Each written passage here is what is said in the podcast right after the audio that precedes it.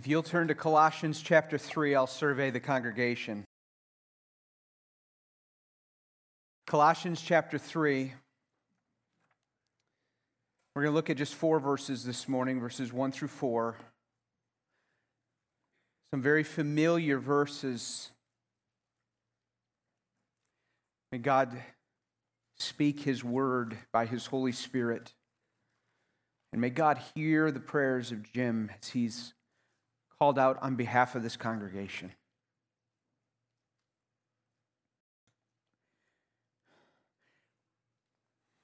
I'm a Christian. I'm a Christian. The answer to that question, what is a Christian, is far too shallow, shallowly answered. It's not just someone who believes that Jesus died on the cross or that he is the Jesus is the best person in the world or a person with good moral teaching or someone who goes to church or has good morals himself or not merely a person who prays and asks Jesus in their heart. What is a true Christian? Well, Colossians says these are realities of a true Christian. He or she is one who has received the Christ Jesus as Lord. He is rooted in the vine and built up by the head, Jesus. She is filled with all the fullness of Christ. She is baptized into union with Christ. Christ is her head, and in Christ she died and rose. He is completely forgiven of all his sins in Christ's work on the cross. And she or he has completely had their enemies defeated in Christ on his, in his death. A Christian is saved from the wrath to come and has put his trust and is putting his trust in God who has promised a hope that is laid up for him in heaven. A Christian is no longer under the domain or slavery of darkness, but has been transferred into the kingdom of his dear Son. And we come to this part of Colossians where Paul moves from vital information about the gospel and Jesus and what made us a Christian and what a Christian is to what do we do with that information and how do we live. We go from knowing to doing. We need both, Christians. Faith Church, we need to do both. We need to know and we need to do. Knowing is vital to doing rightly in a way that lasts and it comes from the right power and is motivated by the right thing. But doing is also important to even knowing. And in chapter 2 of verse 6, we saw last week, as you've received, Christ Jesus the Lord, have you received him? Now, so walk uses the imagery of walk in him, meaning literally live your life in him. So live your life rooted and focused and built up in him. So we come to the first four verses of this chapter, chapter 3, and would you follow along as I read these verses? If, Paul says, if, or you could also translate it since. If or since then you've been raised with Christ, because that's the truth of all Christians, a certain spiritual raising, seek the things that are above, where Christ is seated at the right hand of God. Set your minds on things that are above, not on things that are on earth, for you have died, and your life is hidden with God, Christ in God.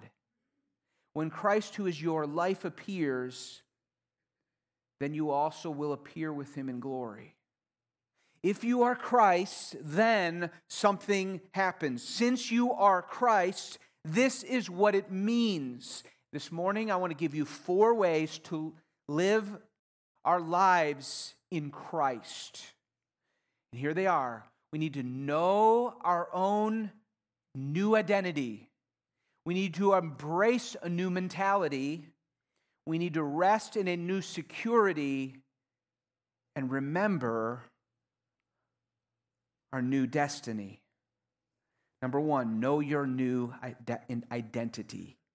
I mean, we use this in our culture today. How do you identify? And we cringe. How do you identify? What do you, what do you mean by that? You see, identity matters. And Paul wants us to know what our real identity is. In fact, we can go about our lives in our world, and you need to know. We hear the message in our culture today your identity is what you make yourself to be, or you need to be yourself. If you are an Avenger movie person, it's Thor in Endgame. He wants to be himself and just realize it. And we go in our culture, you need, if you be who you feel you need to be and you sense it, even though it might seem so different from all historical perspective. In past cultures, people said your identity is what your parents are, your identity is what culture says you should be or what your morality says you should be, but God's word gives us this. Your identity is what God declares you to be. Identity, what you say, I most fundamentally am this. That's your identity. And Paul's going to say, Your identity is in Christ. A label, one of the most favorite labels that Paul likes to identify Christians as. You're in Christ. In chapter 1, verse 2, he said, To the saints and faithful brothers in Christ. In 127, he says, Your hope is glory, your hope of glory is Christ in you. And in one in the next verse, he says, His plan is for Christ to be made, you to be mature in Christ. You are filled with Christ, chapter 2, verse 10. This passage doesn't use the term in Christ, these four verses, but it's all over it's the heart of it and assumes it. In fact, it uses the term with Christ. You were raised with Christ, verse 1 of chapter 3. We saw you died with him. If you died, verse 3, which is a reference even to chapter 2, verse 20, you have died with Christ, Christian and you are hidden with Christ. This passage says that Christ is your life. Christian, your identity is Christ. Christ is your life. Christ is in you. Christ is with you. Christ is your hope. He is your life. He is your identity. You are Christ. You belong to Him. Married persons, you experienced this when you got married you were united with someone, and wives be, took on an entirely different name, the name of the one you were united with. And all they there is a shared ownership. The wealth became your wealth, and the poverty became your poverty. And in Christ, we are united even more intimately than this. We are Christ, and Jesus took our poverty and gave us his wealth, our salvation. And our identity now, or how we truly define who we are and what makes us, is Jesus Christ. I like how Paul Tripp says this. He says that wherever you look for your identity, it then exercises rulership over your heart. And so doing will direct the way you live your life. Things that were never meant to be sources of a human identity become just that. Our identity is not being that person at work or that student in school or that successful person or even successful father or mother or husband or wife or family member. Our identity, most importantly, is in Jesus Christ. And when we look for our identity in something else, it creates endless layers of difficulty and brokenness. You see, we were born in sin and we were seeking our own identity. We looked for it in all the wrong places. In fact, in the Garden of Eden, we followed Adam and Eve and we tried to be our own God. And we are born naturally as thinking we are self sovereigns. I can. I want to do it. I get to choose. I'm in charge. And when we came to Jesus Christ, we surrendered to the reality that our identity is now under the Lord Jesus Christ. To be a Christian, to live out our Christian faith, is to most fundamentally know, truly know your new identity. Paul makes it very clear that our identity is never, that our identity is in Christ, and it must be the defining element of our lives. Remember chapter 2 last week in verses 11 through 12? We were circumcised. It's all metaphorical, it's a picture. You are spiritually circumcised by God when you were converted and saved. You were brought into a different kind of people, marked by Him when you were buried with Him in baptism. Not that baptism saved you, but was a picture of God's work of uniting Him. When, when you were baptized, you went under the water, symbolizes you died. You were buried with Christ, and you came out of the water. You are alive, and Christ is now your life. That's why Paul will talk this way, and we should ponder these passages like Galatians 2:20. I have been crucified with Christ. I no longer live. I don't longer live, but Christ lives in me. But I still live a life here on planet Earth, 2022. The life I now live, I live by faith in the Son of God, the one I received by faith. I live by faith in the Son of God and oh, this is so beautiful, who loved me and gave himself for me. That, that is our calling. Your true identity is not primarily male or female, son or daughter, husband or wife, father, mother, boss, American, engineer, teacher, student, your identity, if you're saved, is in Christ. You belong to Him. You are united and bond, bonded to Him. Know your own identity. Oh God, would you help us, members of Faith Church, to know and grow in knowing our identity? And for those that are not in Christ, oh Father, help them to receive you but Paul, number two, says not only do you need to know your, your identity, you need to embrace a new mentality. Here we come to the first major command or imperative of this section. A section that begins chapters 3 and 4 is full of commands. You need to do this. Chapter 1 and 2, where this is true. Chapter 3 and 4, now do. But as we come to this, he gives the first major command, and it's twofold, and they're paired together. They have the same concept. He says in 1a or 1b, seek the things that are above if you've been raised with Christ. Seek the things that are above where Christ is seated at the right hand of God. And paired right with that is verse 2 set your minds the things that are above. See the mentality that you now you and I are called to, a type of mindset, a might, a type of attitude, a type of discipline, a direction with our, the life of our mind and our direction and our purposing. More than that, when we think of mind, we just think of rationale, our our our intellect, and it's way more than that. Let's just include the heart here. A direction of the heart. Some of the translations will say, set your let set your heart on things above. What, what you really love, you, you really direct yourself.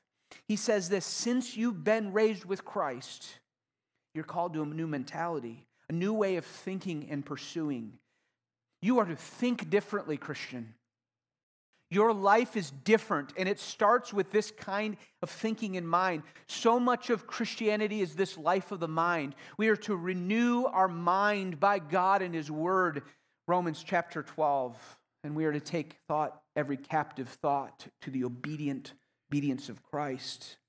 And Paul says here the mentality of this person who is in Christ is you set your gaze, your heart, your affections, your pursuit on the realities of heaven. Specifically, he says, on Christ who is seated at the right hand of God. What does this mean for us, for you? It means way more than I can say right now, but I just want to give you a few suggestions of this means.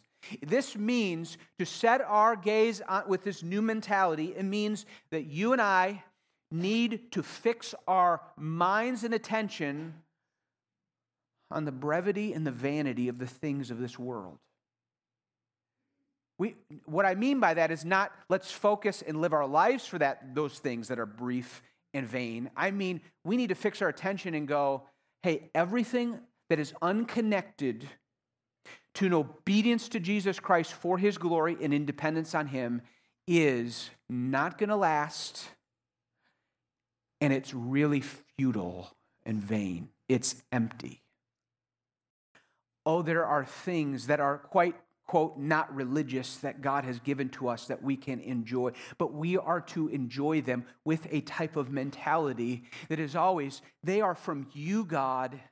And if I think less and I'm not about that, it is only vain and gone. Our, my life is a vapor. I'm going to be gone. Only one life will soon be past. Only what's done for Christ will last.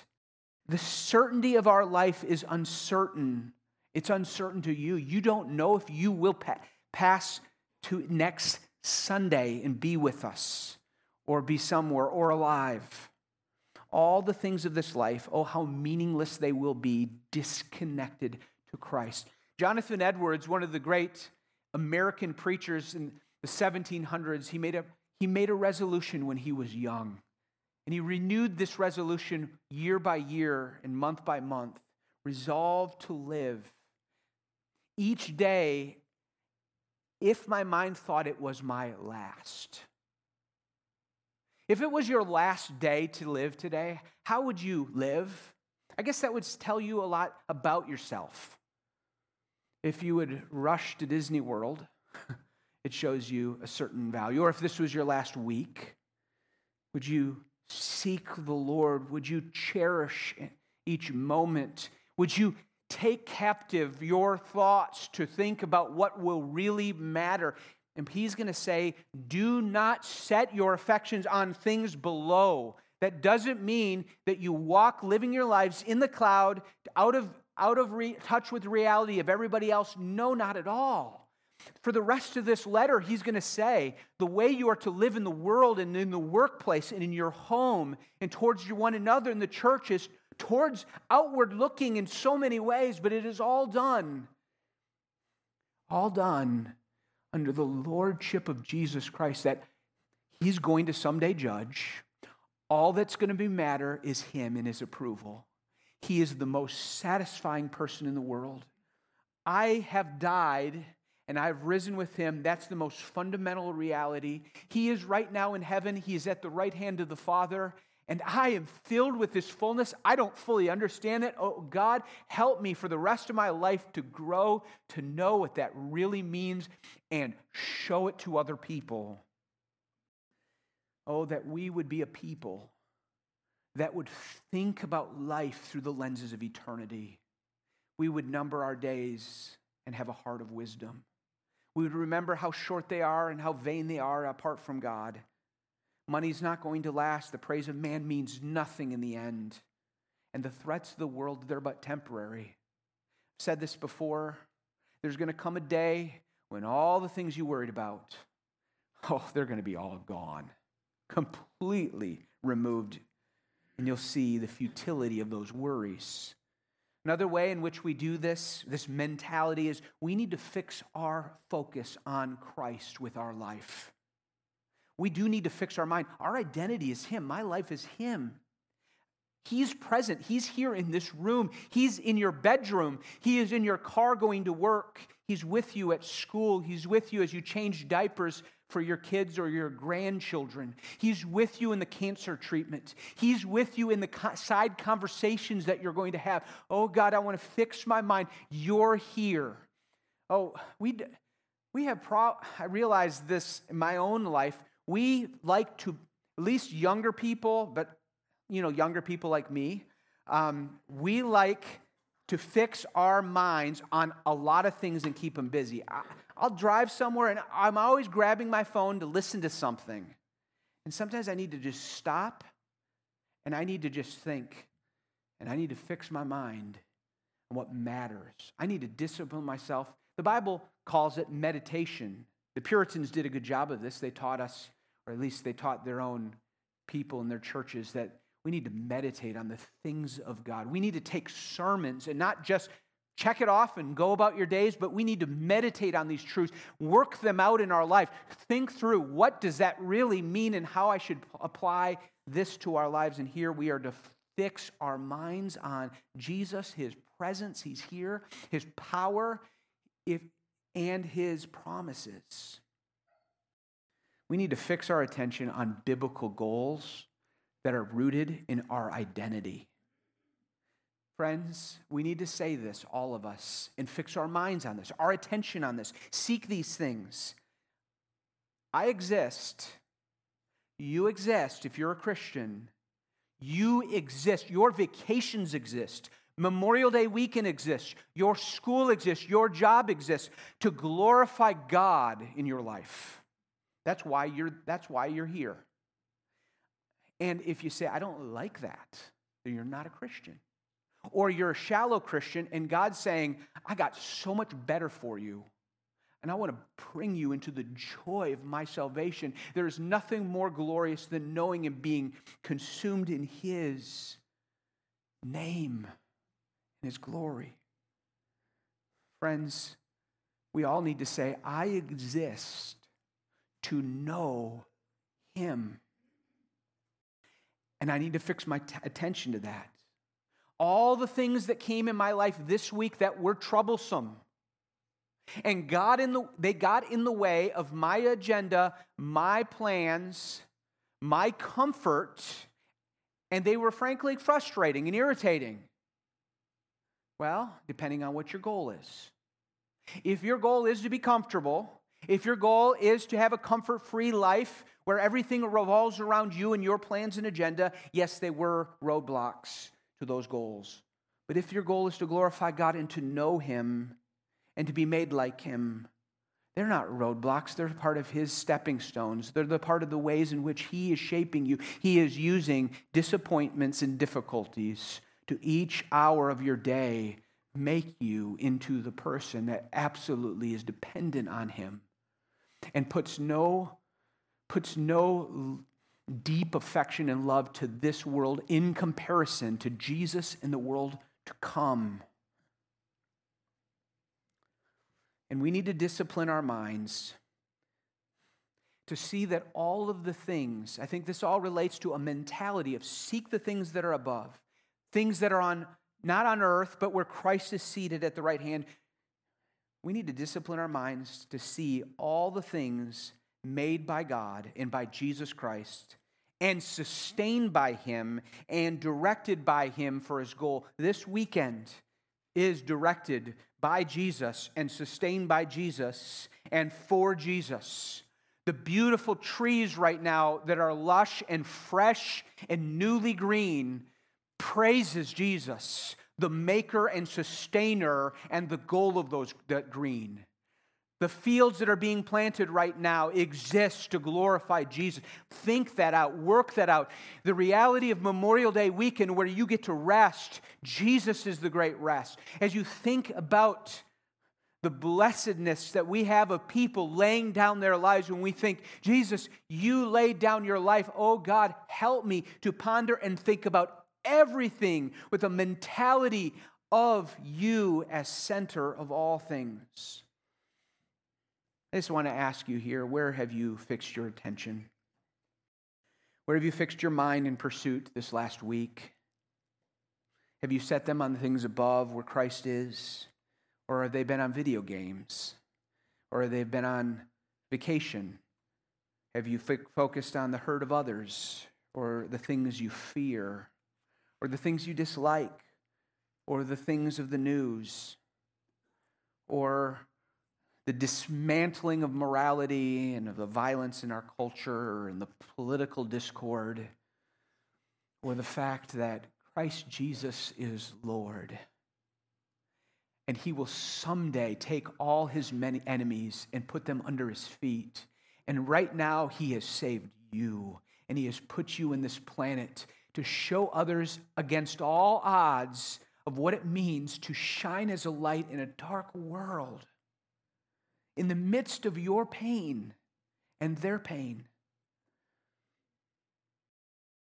we need to have a new mentality. Oh, may we fix our minds. May we embrace a new mentality. But thirdly, I want you to see we need to rest in a new security. Look at verse 3 with me for a minute. Look at verse 3. For you have died. What's he mean by that? You, you died in Christ, 220. You were buried with him in baptism. You died when he died. You united to him now. You died. The old you died. And your life is hidden with Christ in God. Friends, let me say this to you. This is the safest place in the universe, hidden with Christ in God. Let me say that again. The safest place for you to be in the universe is to be hidden with Christ in God.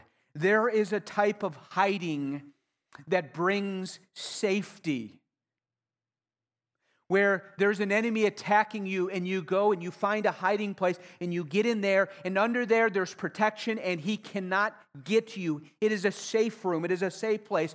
And the most safe place is to be hidden in Christ, having died with him by faith. Your baptism pictures this. Think of Noah in the Old Testament. What did he do? He hid in an ark that God provided for him that he had built as the flood and waters destroyed all living flesh and on the earth, he was hidden with God in this ark. The Christian has another ark, another place where they find that's far safer, and it's in Christ. We need to fix our minds on these things daily, hourly. When you fear and when you're tempted to fear or deal with any kind of level of anxiety, Say to yourself, I don't fully understand this, but teach me what it means that I my life is hidden with Christ in God. Those who are saved by Christ, who are in Christ, they are brought into union with the Son, and in the Son Jesus, they find refuge and security. On Thursday morning, our family read Daniel chapter 3. Let me remind you what Daniel 3 says. It is about Nebuchadnezzar the king of Babylon, the great sovereign king of Babylon, who was over all the land, and he built a great image. And he called everybody to worship him, and those that don't, they'll go to a fiery furnace. And there were three faithful Jews there Shadrach, Meshach, and Abednego. Remember them? Oh, these men, they knew their identity. They were commanded to worship another God, the fake God, in golden image, but by the great that was built by the great powerful Nebuchadnezzar. They were threatened with the death if they didn't do this. But oh, they knew their God and they knew their identity in that God, and they knew it was more dangerous to bow to a pagan idol, even if it meant all the rewards of that world and that life. Far more dangerous that than to defy the God who was their true and everlasting shield and refuge. They were of the true God, the maker of heaven and earth, who rules kingdoms and brings kings and sends kings away. And they had their minds fixed on that God and his kingdom that would never be destroyed. They reasoned that God would save them if they so if he so wished and thought wise to do so, but they would not bow down to this king no matter what. And guess what happens? You know, they're thrown into the fire because of their defiance to the king. And it was a fire that was so hot that the guards that threw them in were destroyed. They, they were killed by the heat as they threw the three loyal to Jesus, loyal to Yahweh's God, as they are they're destroyed, these guards. And the king looks down into the fiery furnace and sees them all alive and well, walking around with the fourth person who looks like the sons of the God. What happens? What happened? They were hidden with Christ in God. Oh, friends, seek your, set your minds here. Your safety is in Christ. We are prone to fear all the days of our lives. And oh, we need, we have this security and we need to fix our minds to this. Satan will accuse you and condemn you because of your mistakes and because of your failures and sin. But there is no condemnation for those who are in Christ. Romans 8 1. Satan will afflict you and tempt you and try to make you turn away and curse or disobey God. But you are shielded in such a way that God is there for you. Your mind, maybe a mental illness, will tempt you to despair out of anxiety or fear. Friend, if Jesus died and rose for you, you are hidden safely under his wings. In Christ, he is working all things for your good, Romans 8 28. If God is for you, who can be against you? Romans 8:31. You are hidden with Christ in God. What are you fearful of? Speak to myself, Daniel, why are you so fearful? Your life is hidden with Christ in God. Why do you fear people and their opinions? Why do you fear when God is near? He is your shield and defender, and you're in Christ. You died. Have you gone to your own funeral? The funeral of your old flesh? There lies, there in the grave lies your pride and your vanity and your old desires and the old need to have control, your need to be secure in people and other things. You need to be loved by people around and served by those people. Oh, know that you're you died you died, and your life is hidden with Christ. All is well. Who shall separate you from the love of Christ? No, no one or nothing. This is the gospel of our salvation. The last point I want you to see is that we need to remember our new destiny. Our new destiny. I want you to fix your attention on this glory reality. Look at verse 4. You have a new destiny. When Christ this phrase is beautiful. Who is your life? When Christ, who is your life, appears, then you also will appear with him in glory. Paul writes the Colossians and praises God. He says, I praise God that you trust Christ and you love one another because of a hope laid up for you in heaven. Well, friends, a mark of a Christian that lives this life, they remember so deeply. They keep remembering. They keep reminding. Maybe because they apply the second point, they fix their mind that their destiny is so glorious that they say that all the things of this earth and the sufferings are nothing, not worth comparing to the glories that will be revealed as we look not to the things that are seen, but to the things that are unseen. For the things that are seen are temporary, but the things that are unseen are eternal and glorious. He says, when Christ, who is your life, appears, this is a picture of Jesus is surely going to return. He is going to be revealed. He is going to come back and he is going to make you like himself. You remember 127, he says, I want you to know this Christ is in you, the hope of glory, the hope that glory is coming, in which you're tired of your frail, broken, disturbing physical body. The older you get, you become more tired of it. He will transform your physical body, as he says in Philippians chapter 3. He will transform your lowly body to be like his glorious body by the power that enables him even to subject all things to himself. Beloved, John writes, we are God's children. And what we will be has not yet appeared, but we know that when he appears, we shall be like him because we'll see him as he is and he will transform us Paul says to the Corinthians who are fearing that maybe the resurrection already took place or wasn't going to happen, and he says, but each in its own order Christ the firstfruits, then at his coming, his appearing, using this language, you will, those who belong to Christ, then comes the end when he delivers the kingdom to God the Father after destroying every rule. He will come and he will transform us. I am convinced that as a preacher, uh, your preacher, I need to preach more on the future of the Christian, our hope. I need to help you see from scriptures to realize it every day of your life that your glory is not in your job. Your glory is not feeling good at night when you lay down to bed or when you get to turn that thing on on Netflix and enjoy it because the kids are asleep or whatever it is. Your glory is not your retirement home or your retirement plane. Your glory is Christ and the hope set up for you in heaven. And He wants us to live with that reality pulsating in our hearts, loving others, and growing in holiness.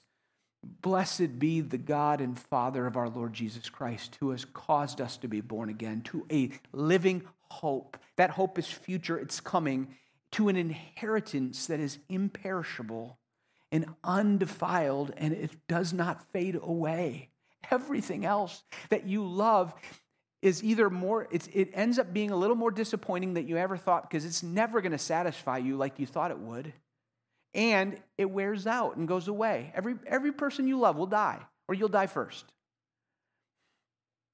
But the destiny that a Christian has is so, so different.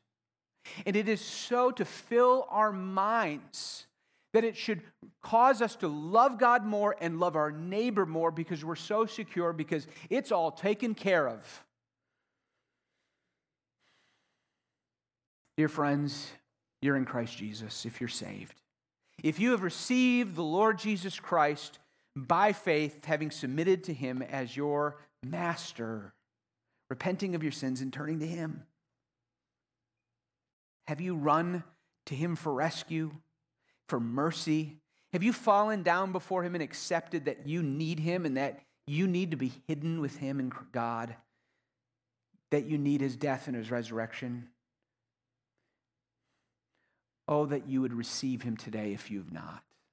If you're sitting in this room or you're watching on this video and you can't say, Oh, Christ is my life. Christ has saved me. I put my trust in him. It's, I'm not, I got a long way to go, but boy, I've never really done that. I've never turned away from my sins and accepted him and decided to follow him. Oh, I pray that you feel right now a compulsion to say, I need to do that. I'm going to do this. I need mercy. He's the only answer for mercy, and he offers it, and I receive it. You can receive it right now in your chair. I pray that you'd follow him. I pray that you'd receive him. And, dear believer, those that have already received him, far too many Christians are far away from living out these realities. We don't really, we have an amnesia, spiritual amnesia. We don't know our identity. And we don't fix our minds with a new mentality. And, boy, we don't live as though we have a security. And our destiny, well, we're just, retirement's the best destiny we can think of. Or maybe just the finishing the end of our days. Oh, you are in Christ. You know that you are to fix your attention on Him. The things of the world are wasting away. We look not to the things that are seen, but to the things that are unseen. Christ is on the throne. He made you and sustains you and everything in it. Fix your mind and attention on Him. Surrender your unbiblical goals and agendas to Him. Those things will only leave you empty and in insanity. Oh, there's a shelter in the storm, and it's Christ. Do you know him? Do you live knowing you're hidden with God, Christ in God? The days are draw near, drawing near, whether he will return soon, but they're drawing near in your life. They'll come to an end. And if you're in Christ, your destiny is sure. You will someday be presented before him in glory. We will someday have our eternal rest. Oh, we won't be in control. He will be. Uh, we will joyfully yield perfectly, in joy to his glorious lordship as we are learning to do so now. All things will change. God is purifying now his people so that we will love him differently. As you have received Christ Jesus the Lord, so walk in him. Let's pray. The worship team comes. I ask that you would just take a minute and ask God to help you. I'd ask you to take a minute, church, to do a little introspection and say, Do I really know my identity? Or am I just flailing after other identities? Ask God to help you. If, you're not, if, you, if your identity isn't Christ because you've not received Him, oh, call on Him and He will receive you in mercy. I ask if you have a mentality, ask God to give you a mentality, a focus, to fix your minds on things above this week, to make it a new way of life, to evaluate the way you use your pursuits and what you're seeking after and how you spend your time. Do you know how secure you are if you're in Christ? So, why do you live as though you're not?